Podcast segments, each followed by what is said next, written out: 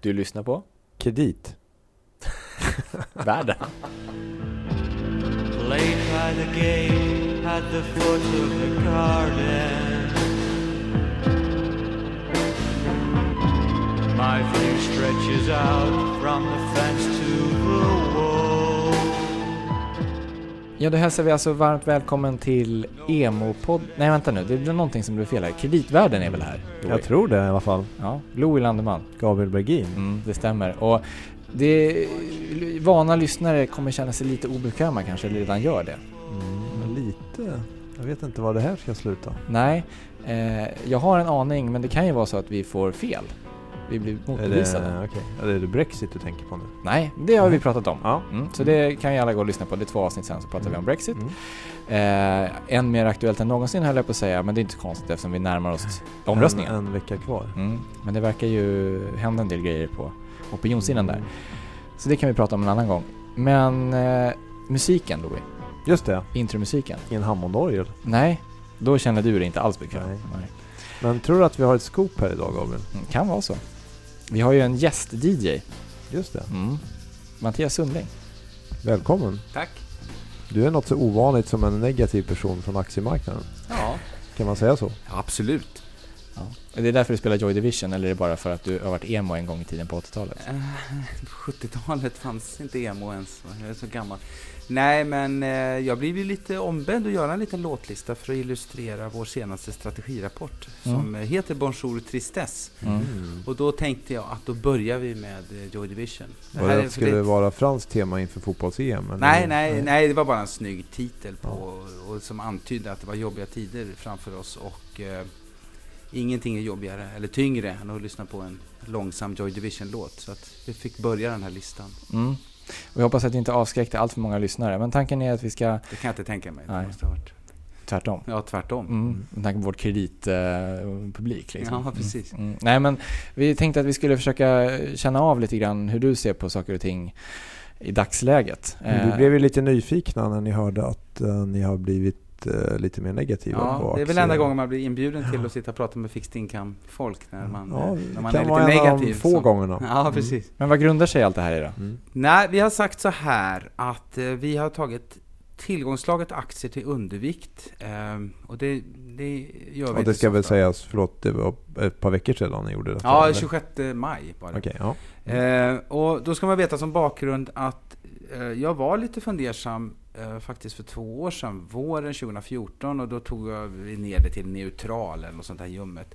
Men det berodde just på att vi var lite oroliga för vinsterna, Mm. vinsttillväxten.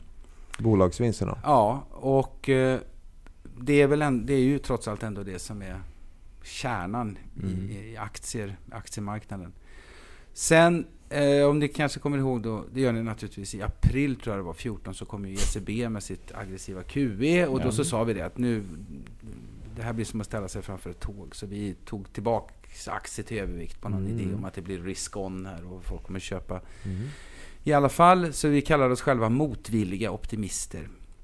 Men sen fortlöpte 14 och 15 och då fick vi ganska bra vinsttillväxt i Mm. nordiska bolag. Nu var ju det lite valutarelaterat, men det gjorde det ändå lättare liksom att fortsätta vara överviktad i aktier. Mm. Men min poäng är att den här med, det här med vinstcykeln har liksom legat och gnagt i bakhuvudet på oss under en längre tid. Ja, du menar snarare kanske bristen på vinstcykel? Precis. Och nu i år då, 16, så ställs det lite grann på sin spets tycker vi. Och det, det här är alltså ett koll på vinstcykeln och inte på konjunkturcykeln. Normalt sett så ska man väl säga att ska man bli riktigt negativ till aktier när man tror att vi står inför en recession. Mm. Men det tror vi inte, utan vårt, eh, vi vill nog snarare driva liksom tesen att konjunkturförloppet är jättestabilt. Det är bara fruktansvärt tråkigt och det jag växer inte. Bara Men- fråga en sak Ja. apropå, du vill inte ställa dig mitt framför det tåget med ECB 2014 men Nej. ECB-tåget känns ju som att det rullar vidare. Men du vill Eh, ändå... Ja, jag tror i att det kanske är lite avtagande marginalnytta på de här grejerna. Mm, Ja, det- och, och plus att vi har ju faktiskt kommit upp i värdering Mm. på aktier. Så konjunkturcykeln tror jag är okej. Jag tror att det rullar på ungefär. Jag tror att i år blir som i fjol och nästa år blir som i år. Mm. Pratar du globalt nu eller pratar du? Ja, globalt. Mm. Eh, lite onyanserat, lite breda penseldrag nu. Ja, ja visst. Eh, Men vinstcykeln däremot blir mer och mer problematiskt just därför att vi har kommit upp i värdering eh, ändå. Och 16 ställs lite grann på sin spets. Och eh, vi har ju tittat då på vinstestimaten 2016. Så kan vi, vi kan ta Europa som är det värsta exemplet. Eh, Då har man tagit ner de här estimaten. Förväntningarna på 16 års vinster med 26 procent. Sedan. Eh, sedan man gjorde det första estimatet, vilket är i eh, ett par år sedan. Mhm. Alltså man lägger de första Mm. Tittar vi på det där historiskt så brukar man ta ner de där estimaten. Alltså aktieanalytiker, och det här kanske kommer som en chock, men aktieanalytiker är alltid lite för optimistiska. Har det hänt någon gång, alltså typ... Får vi eh, citera dig på det? Jag tror jag precis har sagt det rakt ut i etern. ut i internet Jag kan ju klippa bort om du ångrar dig. Nej, nej, men jag står Ja. för det. Nej, Ja. nej, men de, de brukar vara, ligga 10-15% för högt. Mm. Men I då- snitt liksom. Ja, Men, finns det något år eh, som du kan åminna dig då man har varit för bäsig? Ja. De är inte så många. 24 Ja. typ? Mm. Lite supercykelår där ett par. Och vad är, men vad är anledningen då till de här kraftiga vinstrevideringarna? Eh, ja, det får jag komma tillbaks till Ja, det. Utan ja. bara sätta det i det där perspektivet då. Att det är ju ovanligt mycket och ovanligt snabbt som man har tagit ner estimaten. Och så tänkte vi så här att, eh, ja men då kanske man har tagit i för hårt. Och så kom Q1-rapporterna och nej, det hade man ju inte gjort. Utan det var ju faktiskt så att den här trenden fortsatte efter Q1-rapporterna. I Norden så har, där har man, tog, tog man, har man tagit ner det 18-19% innan. Och där eh, har folk fortsatt att revidera ner prognoserna efter Q1. Mm.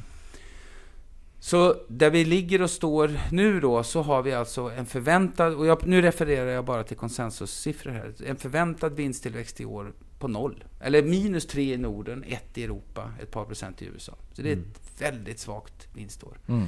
Sen tar man två steg tillbaks och så tittar man på den här vinstcykeln i ett lite större perspektiv och då kan man liksom se att eh, vi har ju haft, knappt haft någon vinsttillväxt överhuvudtaget eh, under, under hela den här återhämtningen i Europa.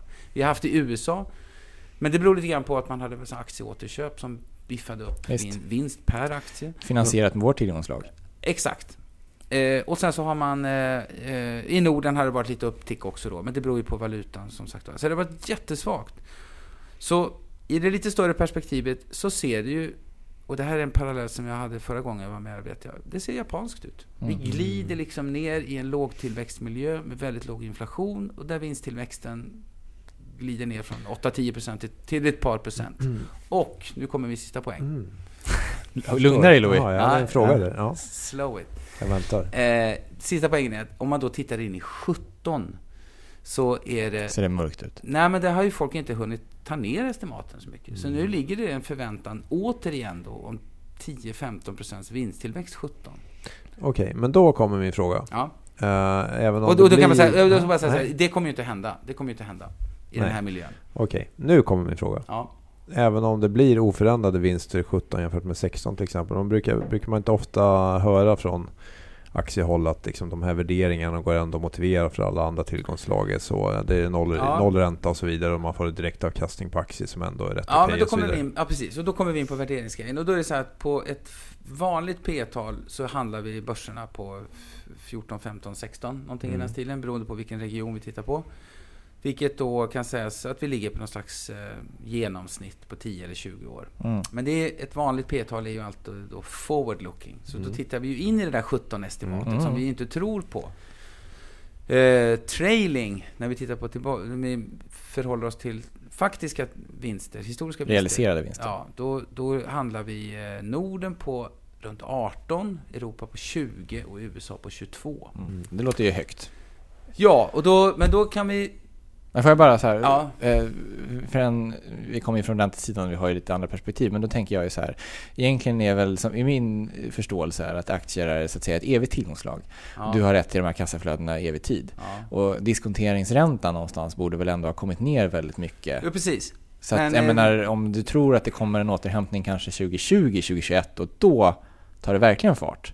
Då kanske det är rätt ändå. Ja, Nu försöker jag bara spela djävulens advokat för jag Ja. håller egentligen med dig. Men.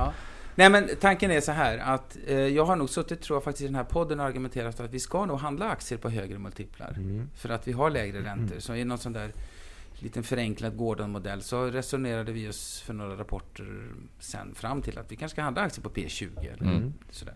Nu, Så- ska vi bara, nu gör jag bara en tjänst till en del lyssnare. Eh, en Gordon-modell.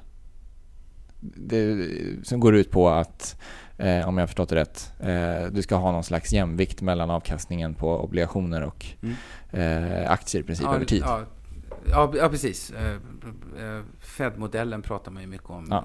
Fast det här är lite mer... Som räntan går ner så ska också antingen värderingarna eller riskpremien på aktier gå ner. Ja. Mm. Men Bra. Eh, så man skulle kunna säga att vi ska handla aktier på högre multiplar. Men, och då är vår poäng så här, okej, så i, i, i- i det bästa fallet Mm. Så kan vi då säga, ja men okej, då är vi väl kanske fullvärderade då, Mm. tillgångslaget aktier. Mm. Det är inte dyrt, men okej, vi kan säga att vi ska handla på 20. Och så har man en yield, och, och i den jämförelsen så ser ju aktier fortfarande bättre ut än bonds, absolut. Mm.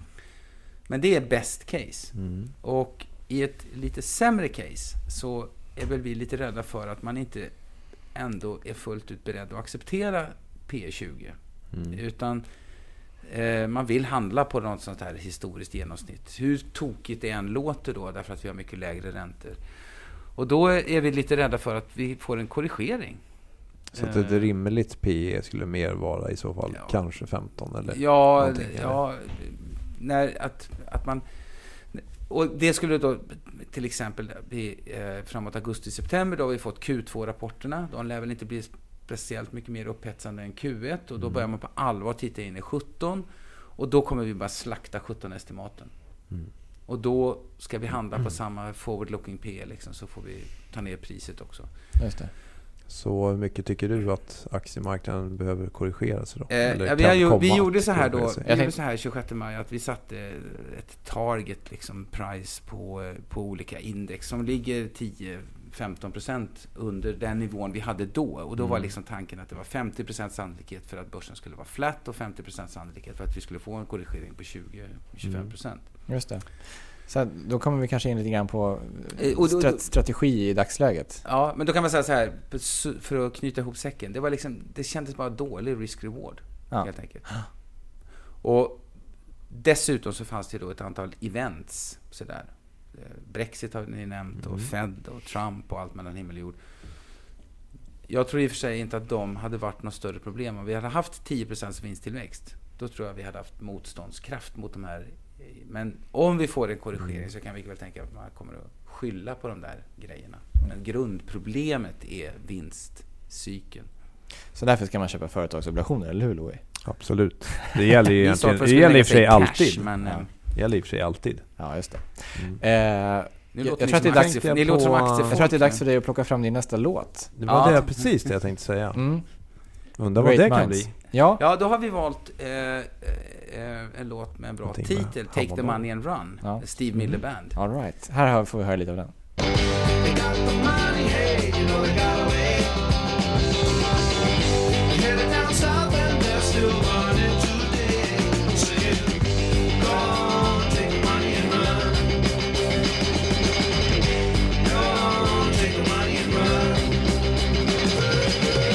Okej, men Mattias, är det alltså rekommendationen?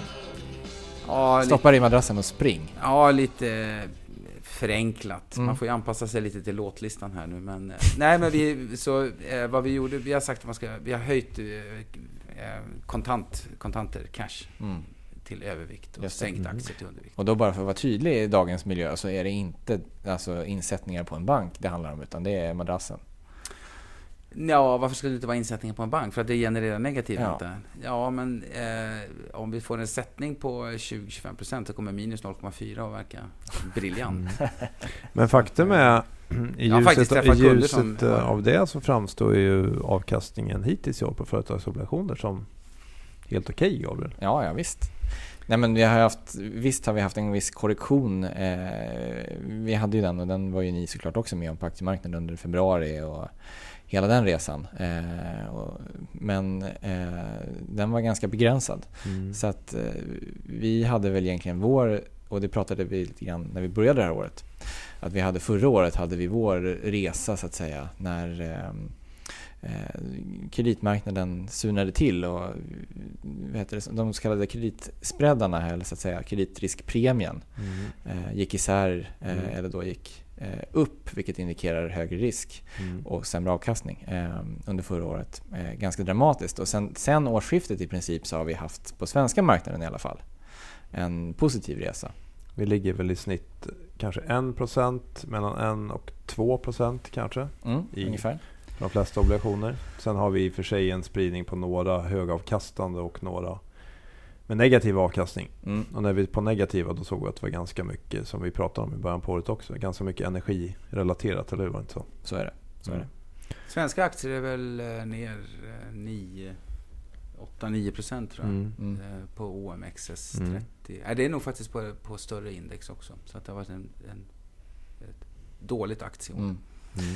Just det. Så det kan man ju, säga, det kan man ju konstatera såklart att 1% är eh, mer än 8-9%. Sen, tro, sen är ju den riskjusterade man ska säga, avkastningen på företagsobligationer är ju lägre än vad den varit historiskt.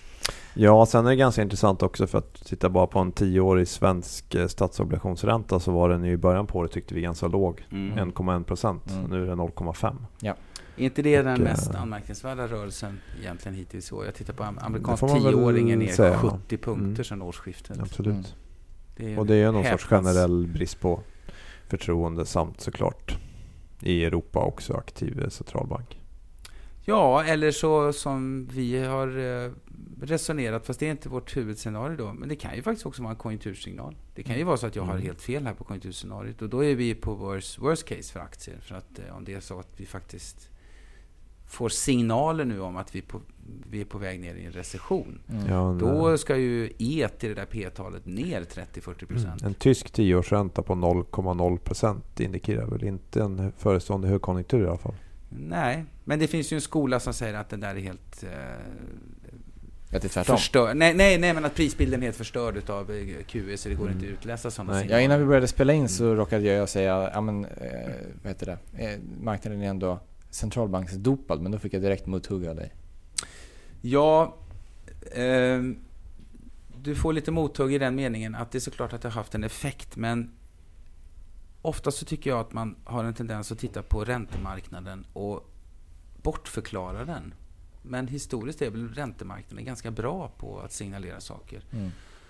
Eh, och jag menar varje december så får vi höra att nästa år ska inflationen gå upp och räntorna Mm. ska gå upp. Mm. Och hade jag sagt då i december att eh, jag tror att amerikansk tioåring är ner 70 punkter till sommaren så hade jag ju blivit idiotförklarad. Men nu står vi ju där. Mm. Och där är det inte så mycket QE ju.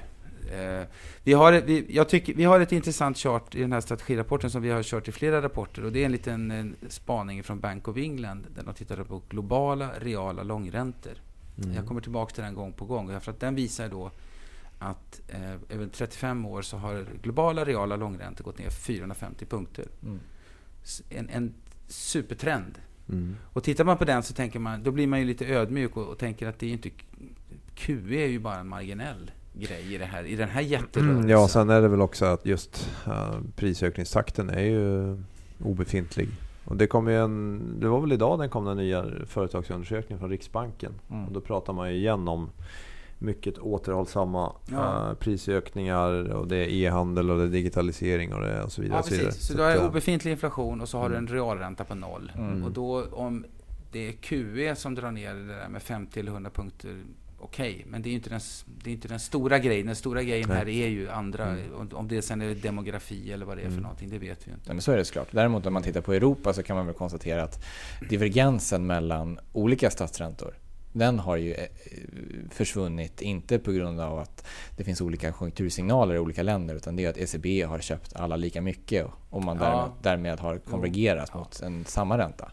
Nej, men jag förenklar lite grann. Det är såklart att QE har haft en effekt. Men Ja. det finns en tendens att liksom just det där räntemarknaden Ja, att man vill dopad, hade förklara inte allting, Haft, men- nej, ja, Mm. precis. Så hade man inte haft QE så skulle räntorna varit normala. Och, och då tänker man, jag vet inte om man pratar om 4-5 procent eller sådär. Mm. Och, och så är det ju inte. Utan, jag menar, titta på USA.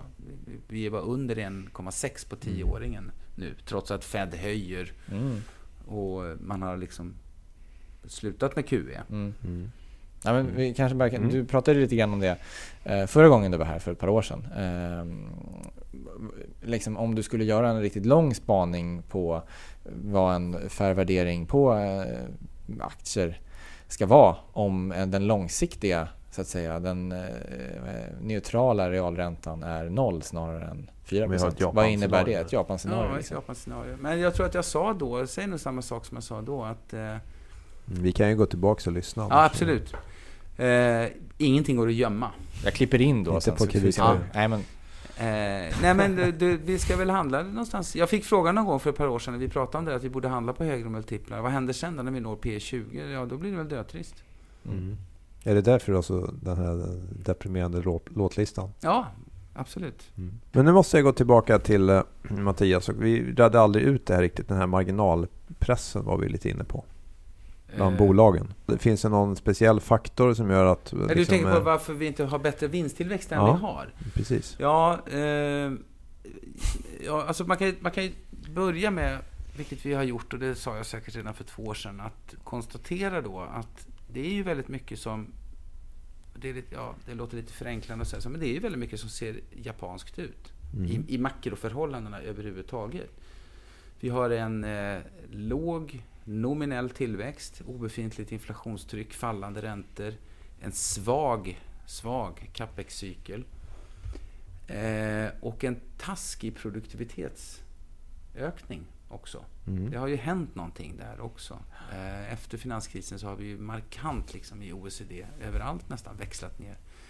Så vi, brukat, vi bara rapar igenom där i den här rapporten också och tittar, har någonting ändrat sig? Nej, det ser ju likadant ut som det har gjort under hela den här återhämtningen. Mm. Och konstaterar ju då att alla de där grejerna är ju dåliga för vinsttillväxten. mm. Mm. Eh, lite prisökningar hade väl varit härligt. Eller en bra produktivitetstillväxt hade varit Mm. bra. Sådär. Men vi har ju ingenting utan de där. Men du har ingen enskild eh, Nej, men- förklaringsgrund Nej. som digitalisering eller liknande som skulle förklara allt det här? Utan det är Nej. många olika faktorer som Ja, det, det ligger nog lite grann över mitt huvud att eh, sträcka fram någon sån där strukturell förklaring. Ja, men titta på cykliska bolag i Norden. De har haft en organisk topline-tillväxt på 1-2 procent. Mm. Sen har de fortfarande ganska höga marginaler. Och det är såklart att det man kan vara rädd för i det här... Och, och så har man liksom hållit uppe eh, marginalerna och avkastning på eget kapital genom kostnadsnedskärningar. Engångsåtgärder. Ja, skära i capex. Mm. Eh, det kanske inte är så smart på lång sikt att göra det. Eh, men, så, men det man kan fundera då framöver, det är ju naturligtvis vad händer sen? Ja, det måste, det måste ju ändå vara en risk då för att man får en marginalerosion. Liksom. Mm. Hur ska man kunna hålla uppe det där så länge inte topline kommer igång? Jag menar de bolag som ser attraktiva ut i, i den cykliska sfären, det är ju bolag som är exceptionellt duktiga då, som Atlas Copco, eller bolag som har någon egen omvandlingsstory, att man verkligen kan göra något radikalt med Mm. kostnadssidan som Sandvik eller Volvo. Men på det stora hela så ser det ju jättetufft ut. Mm. Så... Eh, det, och, sen, och sen finns det, ja, förlåt mig, men Mm. sen finns det ju strukturella stories. Vi hade haft en väldigt taskig utveckling på detaljhandel i USA. Och det är väl en strukturell grej att de här traditionella detaljhandelsbolagen inte klarar av att migrera till onlineförsäljning och sådana där saker. Mm. Så det är lite olika faktorer på Men olika eh, sektorer. nästan grunden till det hela låter ju att det, det här med bristande framtidstro hos företagen så att de inte vågar investera eller inte vill investera. Ja, Som kan vara väldigt svåra att komma till ja rätta med men kanske. Eller? eh, bilden är ju lite mer nyanserad än så. Det, Mm. Vi har ju i olika omgångar tittat på det där med capex. och Varför investerar inte bolagen? För det gör de inte. Eh, när vi tittade på cykliska bolag återigen i Norden så konstaterar vi då att eh, deras eh, investeringar ligger under avskrivningarna. Har gjort Mm. under 6-7 år. Mm. Eh, och då hade vi så tre teorier om det. En är att det kanske är fullkomligt logiskt utifrån någon demografiskt perspektiv. De har inte haft någon topline-tillväxt och de inser att det kommer inte ha det heller. Mm. Eh, det andra är ju det här med produktiviteten då. Men då blir det så hönan och, eller ägget diskussion. Varf, om, om det är svag av produktivitetstillväxt och dålig avkastning, varför ska man investera då? Å andra sidan, hur ska man få upp den om man inte investerar? Det så för höga avkastningskrav? Då? Ja, det är det väl också som spökar. Det, har ju, det är en separat diskussion. Men sen den tredje förklaringen som vi också har fört fram som är väldigt enkel och rättfram, det är att det finns för mycket kapacitet. Det finns överkapacitet. Det- Och den finns framförallt i eh, utvecklingsländerna och framförallt i Kina. Så från Men då är vi 2008 ju till tillbaka 20... till bristande framtidstro. För att om man trodde på att nu kommer det att växa och så vidare, en återhämtning, då kommer man att investera. Ja, men inte det är en slags kombination. kapacitetsbristen försvinna. Ja, Eller? ja det, absolut. Det, låg kapacitetsutnyttjande är i sig inte... Eh, tittar man historiskt så har ju faktiskt capex-cykeln kommit igång på låga kapacitetsutnyttjandetal. Så det är helt rätt. Eh, så det, nej, det är väl en låg framtidstro i, i, i någon slags definition. Det Eller man kan, man kan, det är en slags ja. baksmälla också Mm. efter finanskrisen, Mm. vilket ju också är lite japanskt. Det där. Att Mm. det tog lång, lång tid innan japanska bolag. Eller så tänker jag, är det här med de här avkastningskraven, är det en separat diskussion? För att om man som investerare nöjer sig med lite lägre avkastning så kanske det skulle möjliggöra för bolagen att vara lite mer offensiva. Absolut. Så är det ju. Så det, det, det, det går in i den här diskussionen. Mm. Eh, eh, Det är bara så förtvivlat svårt att hålla isär de Mm. olika faktorerna och vilken utav dem det är. Vi gör det väl lätt för oss att konstatera att alla de här grejerna finns och så säger vi att det, det, den här miljön blir bestående. Mm. Och capex-cykeln utgår vi som försiktiga aktiestrateger utifrån att den kommer att vara fortsatt svag i några år till. Mm. Intressant Gabriel. Mycket. Man ska vara lite försiktig kanske med de här cykliska bolagen. Det är väl lite grann det vi är inne på också, Ja. faktiskt. Vi tar en till av dina låtar nu. Ja, man får ju tänka lite kreativt här, så jag, Mm. jag tog ut en, eh, en låt eh, jag tror att några kommer att känna sig lite deppiga här i sommar. Så att jag tog en låt som heter Feel Good Hit of the Summer med Queens of the Stone Age. Mm. Det var ju en fin titel i alla fall. Jätte, och det är en fantastisk låt. Jag brukar stoppa i, tvinga in den låten på alla listor jag kan. Eh, ja, Så här, här Ja. kommer den. ja.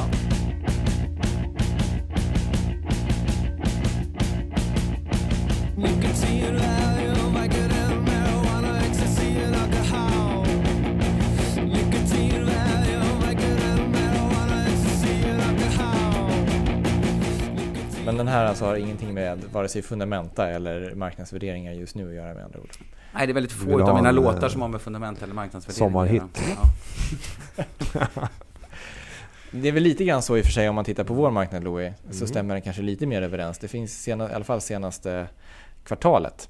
För att vi har ju nämnt det någon gång i den här eh, podden under Mm. våren just, eh, och nu har vi pratat lite grann om centralbankerna, men lite mer specifikt vad ECB gör på vår marknad. Har gett väldigt kraftigt stöd till vår marknad. Helt klart. Ja. Så vi hade en eh, lite mer avvaktande stämning i början på året. Mm. Men sen har vi sett väldigt hög aktivitet de senaste månaderna. Mm. När Men vi ECB nu- har ju börjat köpa era grejer också. Ja, Ja. men inte, inte de svenska obligationerna. Nej, nej, men... eh, Men det har ju ihop, absolut, eh, relativprissättningen har ju gett stöd till Sverige men som ändå, vi har ju ändå laggat här jämfört med Så är det. utvecklingen i Europa. Det ger ju såklart visst stöd och jag menar, man brukar prata om, när man pratar om sådana här QE-program så brukar man prata om någonting som heter portföljbalanseringseffekter. Att när eh, centralbanken då köper en massa tillgångar i ett tillgångslag då finns det färre av de tillgångarna så då måste privata investerare köpa någonting annat. Mm. Och då har det spekulerats i och har väl, det har vi sett en viss sån effekt att när ECB nu från i onsdags började köpa så kallad investment grade, alltså företagsobligationer med lite högre kreditkvalitet i euro så söker investerare något annat. Till exempel svenska obligationer eller eh, eh, de med lite mer högre risk. Mm.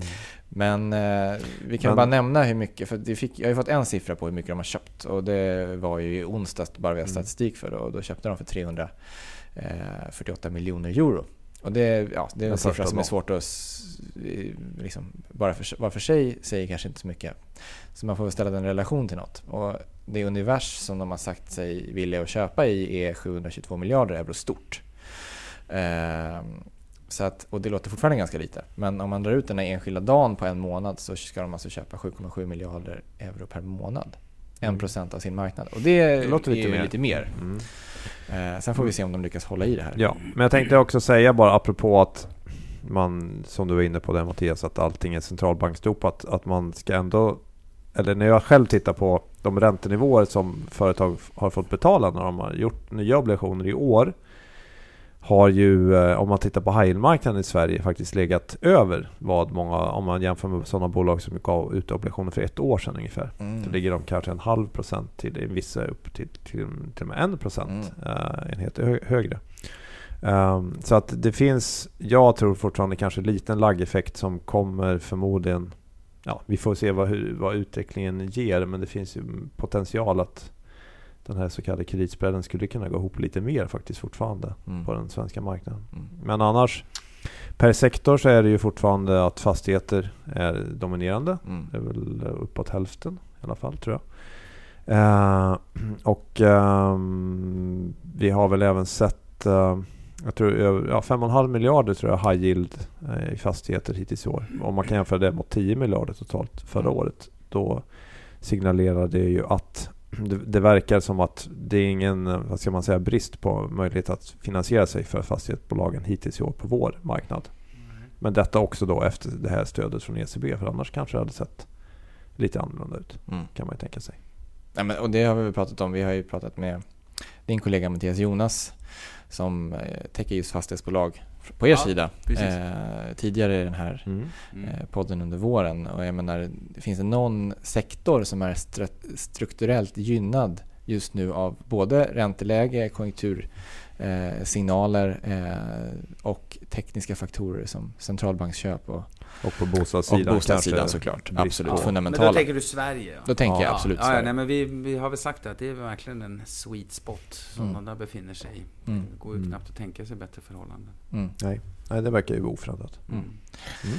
Så så är det. är det. Ehm, sen får vi se då. Vi får väl prata lite mer om det här med ECB kanske. Men det som blir intressant framför allt tror jag är vad som händer med eh, emissionsvolymerna. För att det är ju som på alla marknader någonstans, det, är, det handlar om utbud och efterfrågan. Eh, och utbudet har ju varit ganska begränsat eh, innan vi fick det här beskedet i mars. Eh, men då helt plötsligt gick det från cirka 5-10 miljarder i månatliga emissionsvolymer i Europa till 30-40 miljarder Mm. över en natt. Mm. Mm. Men jag tänkte apropå, um, apropå den här podden. Ja, Vi kanske ska börja runda av. ja det tror jag. Men låter bra. skulle vi avsluta med en liten glad Ja, låt? nu ska du konkurrera här med Mattias. Han har ju många låtar kvar på sin låtlista Ja. kanske. Ska, Men, ska jag välja eh, ut någon eller vad är det? Vad säger har du på Louis? gång. Ja, nej, det var ett, mer ett eh, ödmjukt förslag. Ja, ja, okej. Apropå... Vi, vi kanske vi gör så här att vi lägger ut eh, Mattias lista så Ja. att man kan eh, ta Ja, del det av vore den. kul. Ja. Ja, jag har en, en låt som jag slängde med. Fantastisk låt. Eh, också från en fantastisk film. Eh, Trading Places. Eh, om du kommer ihåg. Tidigt 80-tal. Mhm. Eh, Jag tänkte du skulle ha sagt samma som jag hade tänkt på. så nej, hade men det vilken tänkte du då? Jag tänkte så här uh, eftersom det är fotbolls-EM i Frankrike Ja, och det är sommar. ja, Då tänker man ju på havet. ja. Då tänker jag på, la, Nu- la, då tänker jag på nu- La Mer med Charles Trenet. Ville du telepatiskt få mig att säga den? Och då säger du, ja just det. Det passar ju också bra till. överens med deras Bonjour Tristesse. Exakt, eh, det var så jag tänkte. Ah, ja, okej. Ja. Jag tror att lyssnarna eh, Lyssnarna får själva avgöra. får själva avgöra det och förstår att vi inte har synkat här innan programmet. Ja. Jag tänkte föreslå Get the Job med The Silhouettes. En härlig gammal 50-talsdänga. Kan vi ha två alternativa slut på den här podden, Gorgo? Ja, det kan vi precis. Ja. eh, Nu, om, om, Det är- när, alltså, när ljudet ni- kommer, Ja. pling, så säger ni Ja. antingen Get a job eller Charles Trenet. Så får the ni Job, höra den Get låten Job är ju en, en glad låt om en jobbig situation. Det var Ja. det han tänkte säga till oss, get a job. Precis. Ja, just det. Mm. Eller till sig själv om ett tag när Ja. aktien, när börsen har gått ner med 20 När börsen inte finns längre. Då finns det bara en massa eh, obligationsägare och långivare kvar som ska kräva ut sina Men Gabriel, pengar. Ja, nästa gång vi hörs, mm, då kanske vi är i Almedalen. det tror Har jag. du tänkt på det? Det ser jag fram emot. Jag med. Mm. Ja, Mm. Eh, och vi får väl se vad vi kan skrapa ihop därifrån helt Mm. enkelt. Mm. kanske Det några intressanta bli, det saker. det lär nog inte, inte bli några problem tror jag. Hitta Hitta folk som vill, som vill som vara vill med prata. Ja, som vill prata. Nej. Vi får se hur det går. Men Mm. kanske inte vill prata det med kommer- oss. Jag tror att det Det kommer vet gå bra. inte. Tack. Mm. Eh, vi ses väl då Louie helt enkelt? Det gör vi. Ja. Tack. Och så, La vet du vad? Nej. Ja. Nej. Nästa gång vi hörs, Ja. då har eventuellt Storbritannien lämnat euron. EU. EU. Oj. Ja. Jag trodde du skulle säga någonting om att Något Storbritannien hade åkt ur eh, EM i fotboll. Alltså. Nej. Ja. Det kanske, kanske de också det kanske hänger ihop. Vi får se. Hej då. Hej hej! Hej hej! la mer qu'on voit danser le long du golfe clair a des reflets d'argent la mer des reflets changeants sa pluie. La mer au ciel d'été confond ses blancs moutons avec les anges si purs, la mer bergère d'azur